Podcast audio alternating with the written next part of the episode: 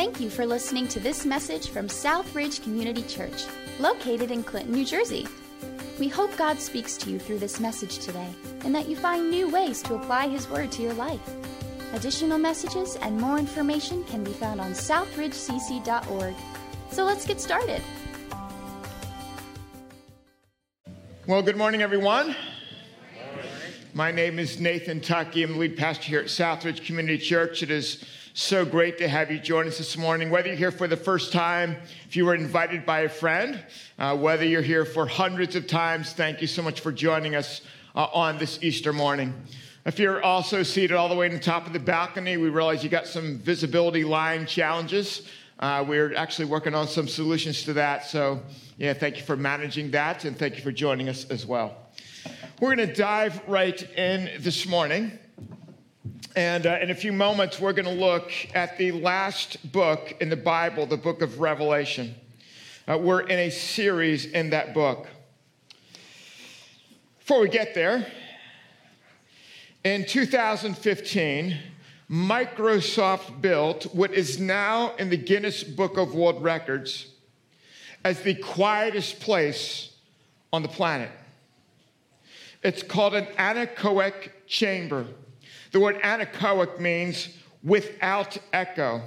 It's located in Microsoft's headquarters in Redmond, Washington, and it has it registers at minus 20 decibels. A few minutes after you're in this room, the pictures will be on the screens. A few minutes after you're in this room, you'll hear your own heartbeat. A few minutes after that, you can hear your bones grinding and blood flowing through your arteries. It's so unsettling that nobody has actually been able to tolerate being in that room for even an hour. Most people make around 45 minutes if they really try. When you turn your head, you can hear the motion of your bones grinding together. You can hear yourself breathing, and it's actually pretty loud. Fascinating thing is that what we often regard to be quietness in our normal lives is actually quite loud. A library reading room typically registers around 40 decibels. Again, this room measures around minus 20. The point of the chamber isn't that you will hear nothing, but that it will remove other outside noises and allow you to hear the endless sounds of your own body. It's encased in a 12 inch concrete wall on the outside. There's six layers of concrete and steel. And then in this inside is this room. As I think about that, friends, the fact of the matter is sometimes what is most real is not necessarily what has the highest decibel level. Sometimes what is most real is not necessarily that which gets our attention first.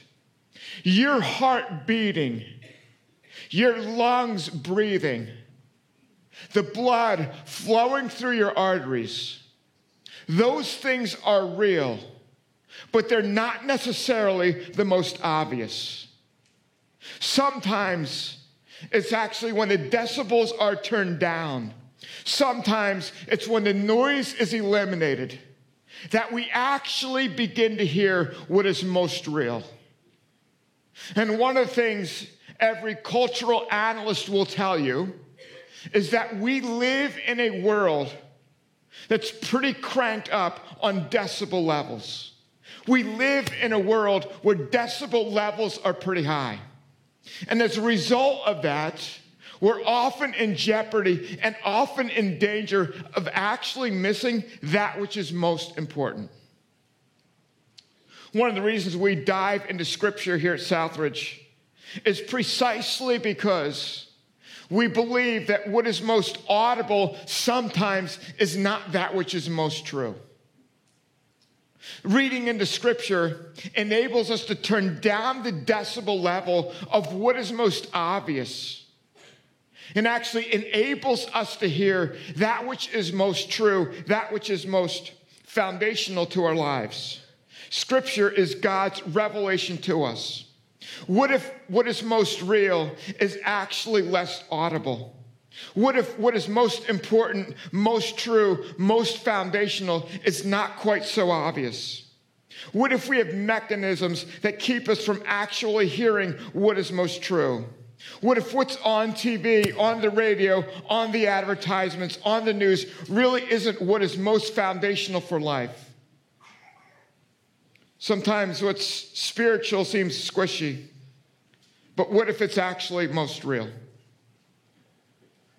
We're going to dive into a few verses at the end of Revelation this morning. It's Revelation 22, the very last chapter of the book of the Bible. The way the Bible works, whether or not you're familiar with it, sometimes the books aren't necessarily arranged in chronological order. We won't get into that this morning, but the books in the middle of the Bible sometimes are not really in chronological order.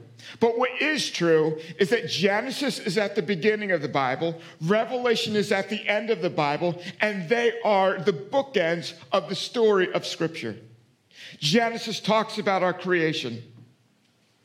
First two chapters of Genesis talk about how we got here, why we're here on this planet, what's gone wrong with the story, why there's pain and suffering in our world. Genesis 1 and 2 tell us about that. Revelation 21 and 22, the last two chapters of Scripture, tell us about a new creation, a new heaven, a new earth when everything is redeemed and restored, and in between is the story of, and the drama of God pursuing us. And so Genesis and Revelation are the bookends of Scripture. Genesis 1 and 2 are the beginning of Genesis. Gen- Revelation 21 and 22 are the end of Revelation. And we're going to be looking at the end of the story after God has, after God has pursued us in the drama of redemption and we're going to tune in to Revelation chapter 22. And I ask Sarah Goddard to come up, and she's going to read verses 1 through 5 of Revelation 22. I just kind of zone into these verses as she reads. Then the angel, then the angel showed me the river of the water of life, as clear as crystal, flowing from the throne of God and of the Lamb down the middle of the great street of the city. On each side of the river stood the tree of life, bearing twelve crops of fruit, yielding its fruit every month. And the leaves of the tree are for the healing of the nations. No longer will there be any curse. The throne of God and of the Lamb will be in the city, and his servants will serve him. They will see his face, and his name will be on their foreheads. There will be no more night. They will not need the light of the lamp or the light of the sun, for the Lord God will give them light, and they will reign forever and ever. Thank you, Cher. In those verses, there are three things that Revelation points us to that turns down the noise level gets rid of some of the decibels and points out three things that are most essential for what it means to truly be alive. Things that are truly foundational to life. Things that you may not hear at 100 decibels, and yet are essentially the foundation of what it means to have life. Number one, we find cleansing water. There's cleansing water. Look at Revelation chapter 22, verses 1 and 2. By the way, um, yeah, Revelation 22, verses 1 and 2. Then the angel showed me the river of the water of life. Listen to, to its purity, as clear as crystal. It's not contaminated, it's not polluted flowing from where? From the throne of God and of the Lamb down the middle of the great street of the city.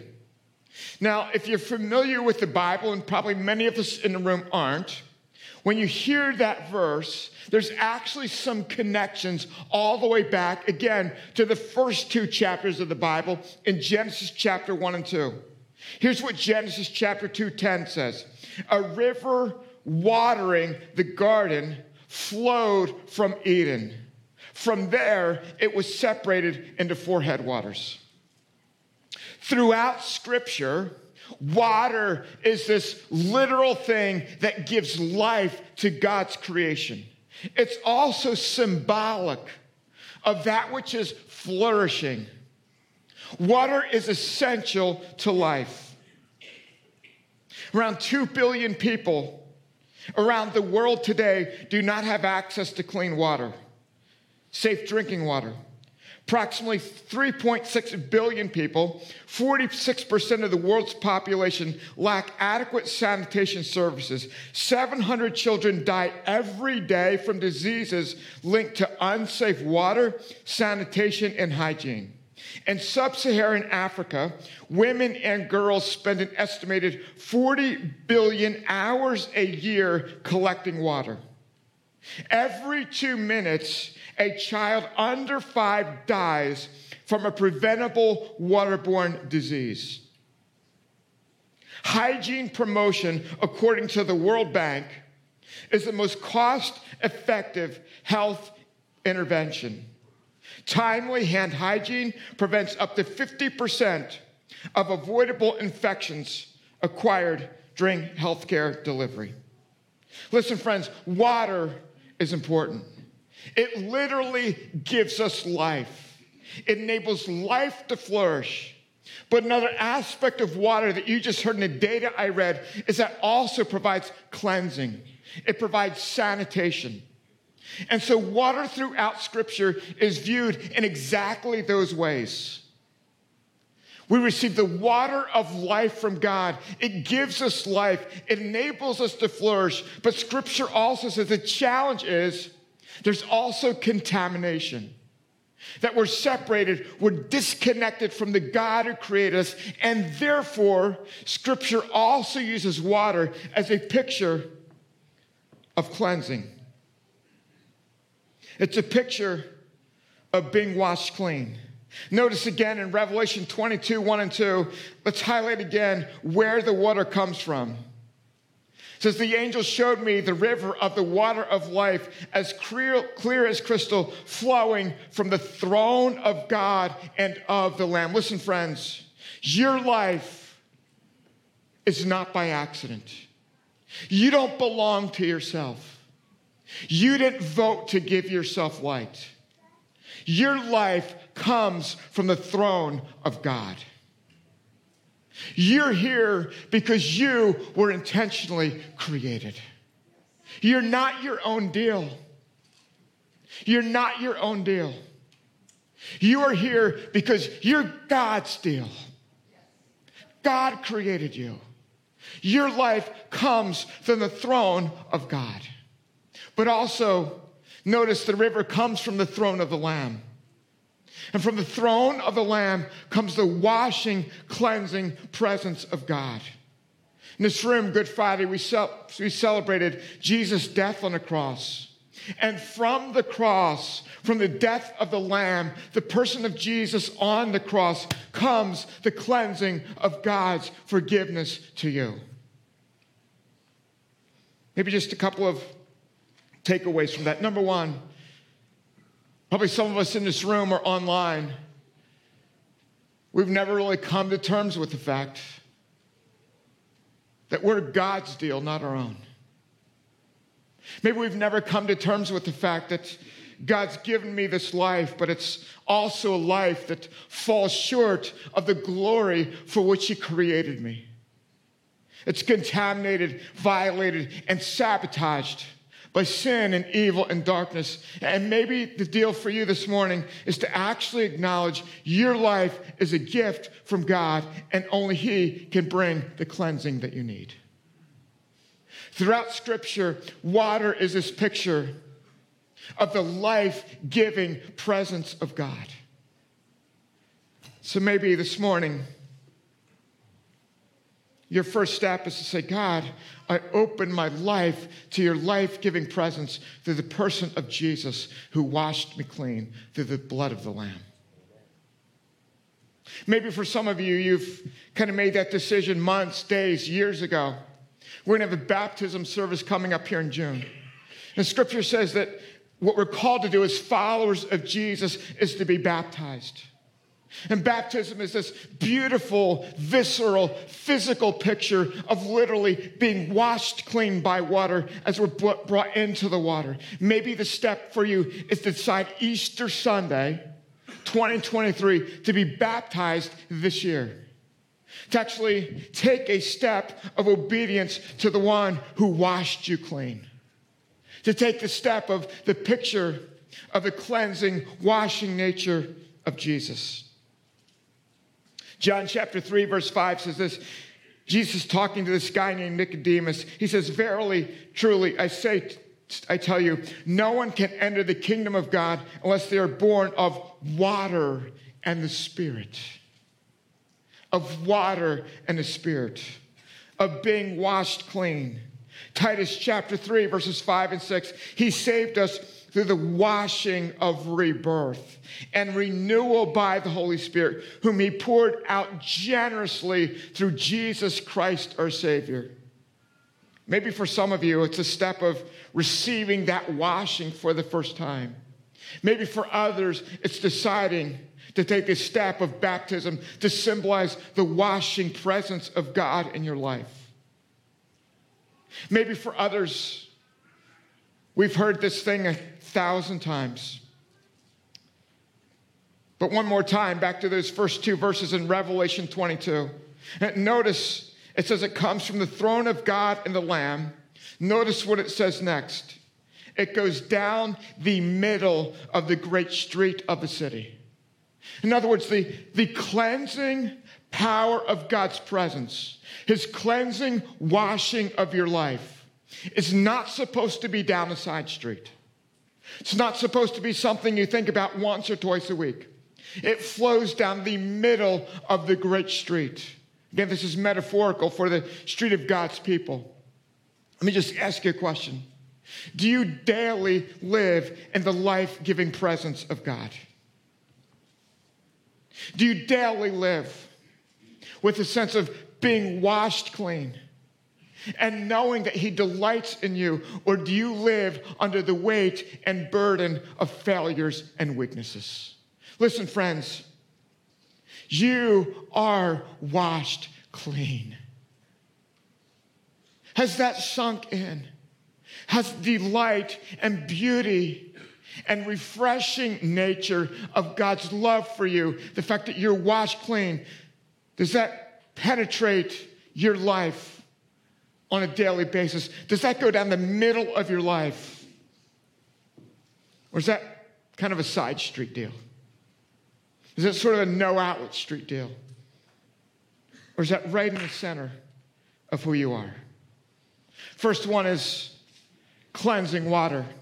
The second picture that John presents is healing leaves. Healing leaves. Revelation 22, verse 2 On each side of the river stood the tree of life, having 12 crops, bearing 12 crops of fruit, yielding its fruit every month. A couple things. How often do trees typically produce fruit? Usually once a year, right?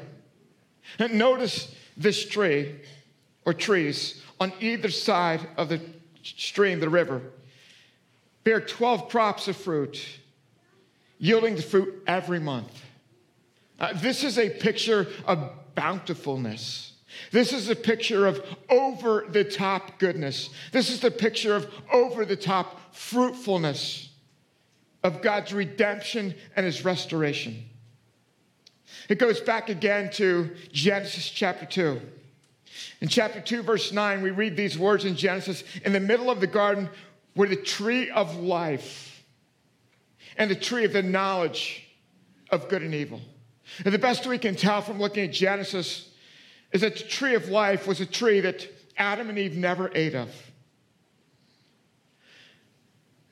They would have eaten of it to sort of seal their permanence in terms of being God's children. But instead, God gave them the opportunity to choose whether or not they wanted to acknowledge Him as their provider or whether or not they would look to themselves as their provider. And so they ate of this other tree, the tree of the knowledge of good and evil, which basically was symbolic of them saying, We choose to find life in ourselves. God, we don't get life from you. Life doesn't come from your throne. We deliver our own lives. And the moment they did that, they become separated from God. And they never eat of the tree of life that would have given permanence to their communion and fellowship with God. And so the tree of life shows up in Genesis 2. And isn't it beautiful that it shows up in Revelation 22? Because now the tree is there. Now it seals the permanence of the life giving presence of God flowing into our lives. Verse 3 says this And the leaves of the tree are for the healing of the nations. The healing of the nations. In other words, it's the healing not just for one or two people.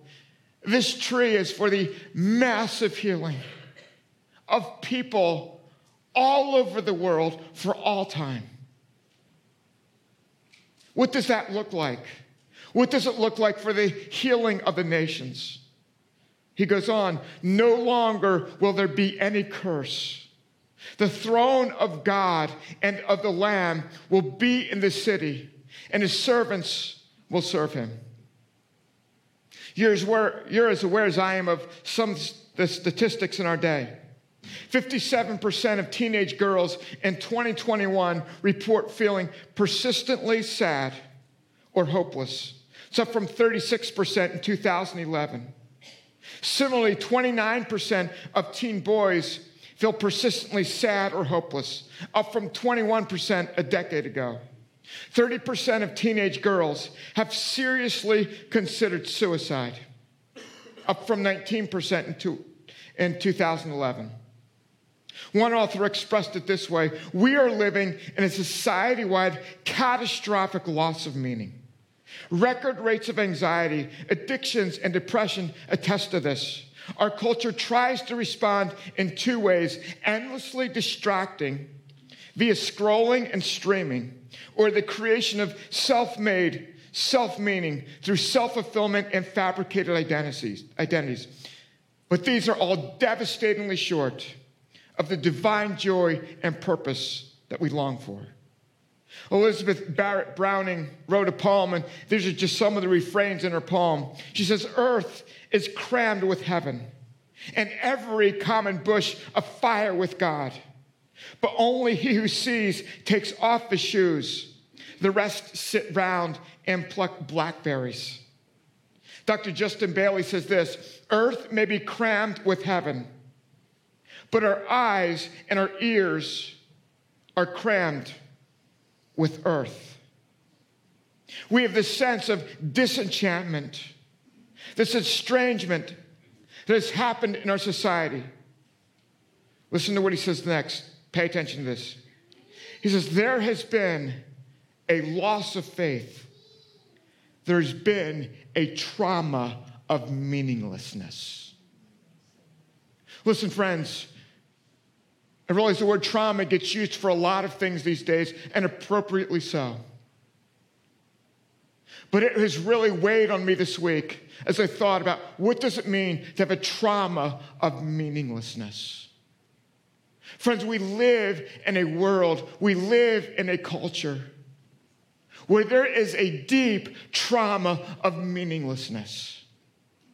And so we turn up the decibel levels so that we can be distracted from dealing with the trauma of meaninglessness. But turn down the decibels for just a moment, and the trauma of meaningless is at our door. The leaves of the tree bring healing. The leaves of the tree bring healing from the curse of sorrow, the curse of disease, the curse of loss, the curse of isolation, the curse of emotion, the curse of relational tension. The leaves of the tree bring healing from the curse of psychological pain, grief, fear, loneliness. The trees, the leaves of the tree bring healing from the curse of physical pain, envy, greed, lust, jealousy, estrangement, drudgery, monotony. The leaves of the tree bring healing from arrogance, pride, hubris, anxiety, depression, sadness, confusion, desperation. The leaves of the tree bring healing from the curse. And between the tree of life and the Garden of Eden, and the tree of life in Revelation 22 that's beside the river of the water of life, in the middle of that stands the tree on which Jesus was killed. And it's that tree that enables us to eat from the tree of life at the end and for the curse to be removed. Listen, friends, we desperately need the healing of the leaves of the tree. We need healing from our meaninglessness. We need healing from our grief, our despair, our anxiety, our fear. We need healing from our separation from the life giving presence of God. We look forward to that ultimately in the new heaven and new earth. But even now, we receive, we unite ourselves to Christ in faith. Romans chapter 15, verse 13 says this May the God of hope fill you now with all joy and peace, not as you waltz about, not as you go about your daily business. May the God of hope fill you with all joy and peace as you trust in Him. But it's not all up to you so that you may overflow with hope by the power of the Holy Spirit. And so, for you to experience at least a portion of God's healing now, He's not simply going to wave a magic wand. You've got to actually trust in Him. You've got to trust the truth of His Word that He loves you. You've got to trust the truth of His Word that you're cleansed. You've got to trust the truth of His Word that He's got the puzzle of your life figured out. You've got to trust Him. But it's not all your work, it's by the power of the Holy Spirit. It's by the Spirit being at work in you. You know, as you've been around Southridge, you kind of know that I like getting my free ham, turkey, whatever at ShopRite after you get your $400 thing. Uh, it's very important to me. I don't know why, it just is. You know, just, I got to get the big, it just is. But here's the deal I can earn my $400. I can get my $400. I can earn my turkey or my ham. But unless I go there and pick it up, it's not really mine. I can have access to it, but having access to it does me absolutely no good until I actually receive it. So many of us, we have this intellectual awareness of what we have access to, but we never actually receive it. We know it, but we've never really received it in our being. We have it in our brain, but it's not in our being. You can't just be aware, it needs to be activated. It can't just be known, it's got to be absorbed. The truth of God can't just be informational, it's got to be operational in your life. And so, for some of you, the truth of God needs to be more operational. That hope that He gives needs to impact and change your life. Maybe one other quick way of putting this, real quickly.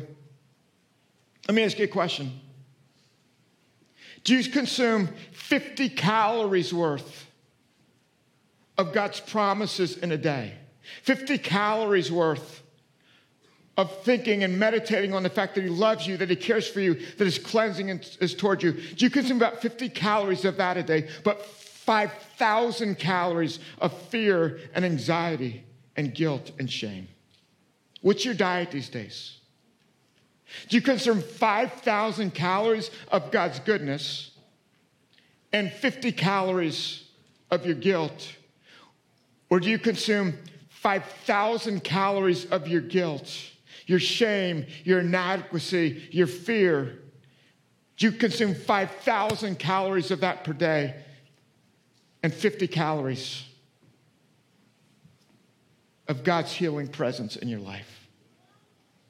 What's your calorie consumption these days? There's the last one there's the cleansing water, there's the healing leaves, and lastly, there's the full light. Revelation 22, verses 4 and 5. They will see his face, and his name will be on their foreheads. I love that. I could stop right there. They will see his face. When you see somebody's face, you suddenly see clarity. When you see them from the back, you can't really distinguish who they are. Once you see their face, you see them fully for who they are. In other words, his name will be on their foreheads. Once you see the clarity of his face, his face, who he is, becomes your identity. Not who you are, who he is begins to shape you. There will be no more night, no more confusion. They will not need the light of a lamp or the light of the sun, for the Lord God will give them light, and they will reign forever and ever. So John says there's cleansing water, there's healing leaves, and there's a light that gives clarity to who God is. That when in the new creation and new earth, you will finally, friends, you will finally see God for exactly who He is. He won't any longer be clouded by the murk and muddiness of doubt and fear.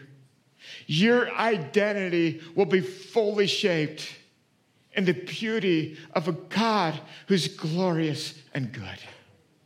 And you will live in full light.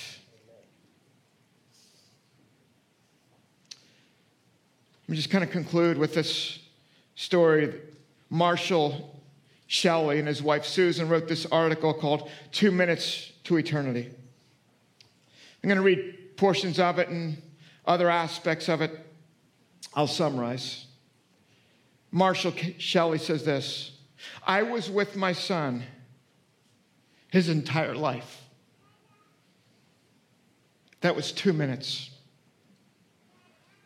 Two minutes to eternity. He entered the world of light and air at 8:20 p.m. on November 22nd. And he departed, the doctor said, at 8:22. I was with him my whole life. And that whole life was 2 minutes. He said it seemed very short, too short. My wife Susan and I never got to see him take his first steps. We barely got to see him take his first breath. I don't know if he would have enjoyed softball or software, dinosaurs or dragonflies, machines or math. We never got to wrestle, race, or read. We would, have, would we have enjoyed those things like his older sisters do? What would have made him laugh? What would have made him scared, made him angry? But he says, in spite of all those questions, the one question that haunted him the most was this one question Why would God create a child to live? Two minutes. He said many tragic deaths can be blamed on human cruelty, foolishness, accidents. We've seen recent shootings in Nashville. At least you know who to be angry at. Accidents happen. At least you know who to be angry at. Said, when it comes to my child, living two minutes, who do you be angry at?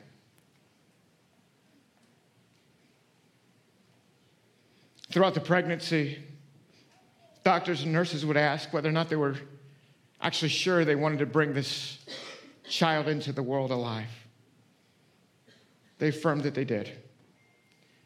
During the delivery, one of the nurses asked you have a name for the baby? Toby. Susan said. It's short for a biblical name Tobiah, which means God is good. Said we had a long thought about the name for this child. We didn't particularly feel God's goodness at that moment. The name was what we believed, not what we felt. It's what we wanted to feel again. The Shelleys had three other daughters. Third daughter was not quite two years old when Toby was born and passed away. Third, third daughter was severely mentally disabled, unable to respond to her environment. And just three months after Toby's birth and death, Mandy, their third daughter, also entered eternity. She was two weeks shy of her second birthday. Shelley says this Why did God create a child to live two minutes? He says he didn't. He didn't create Tony, Toby to live two minutes, or Mandy to live two years. He writes, He didn't create me to live 40 years or whatever number He may choose to extend my days in this world. God created Toby for eternity. He created each of us for eternity. Where we may be surprised to find out our true calling, which always seemed just out of reach here on earth. Listen, friends, through Christ, through the cleansing water, through the leaves of healing, and through a fully clarifying light, you will experience who you're most created to be, not in this life, but in the new creation. Who you're most created to be, what you're most designed for you will actually experience in a new creation because Jesus was raised from the dead. To ask our team to come out, and in a minute, we're going to sing a song. One of our team members reminded me, even before this service, that yesterday evening service, there were probably four people in the first half a dozen rows right down here in front who experienced some level of significant disability. Friends, listen, I don't care if you live 100 years old, and when you die, you have $100 million to your name.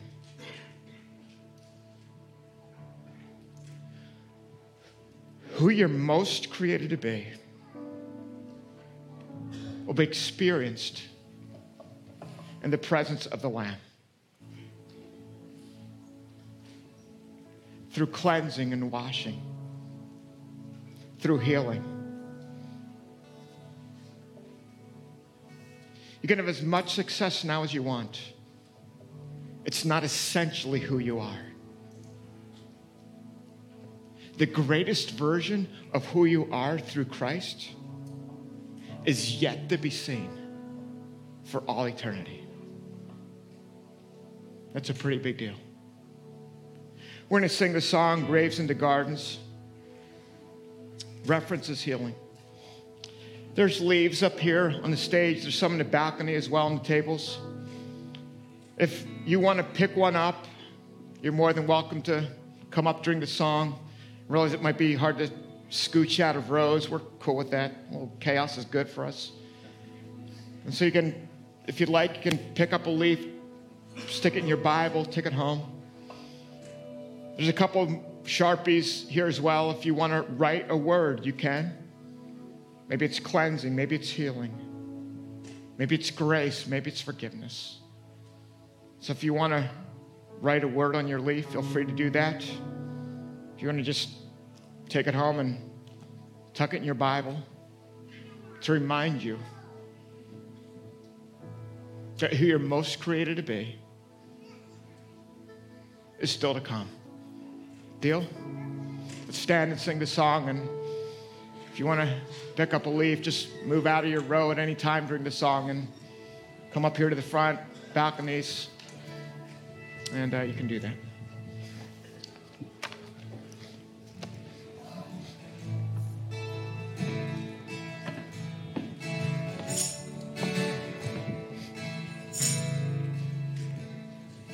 I searched the world,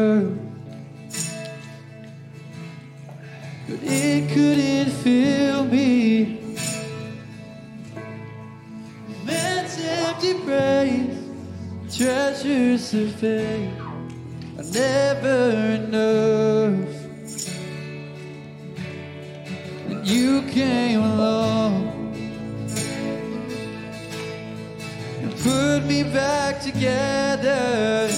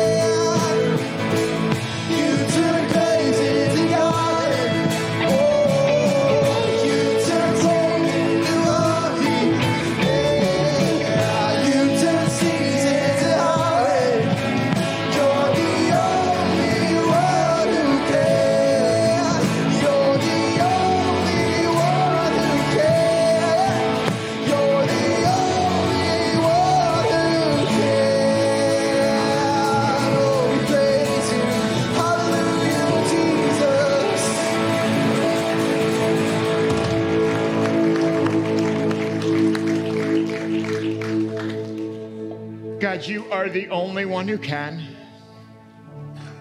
And you demonstrated that when you were raised from the dead. Thank you for the cleansing washing of the water of life. Thank you for the healing leaves that take away the curse of sin. And thank you that one day we will see your face and there would be full clarity. We thank you that you're good. We're thankful that you're the only one who can and that you did. And we ask these things in the name of Jesus, our Savior. And everyone who agreed said, Amen. Amen.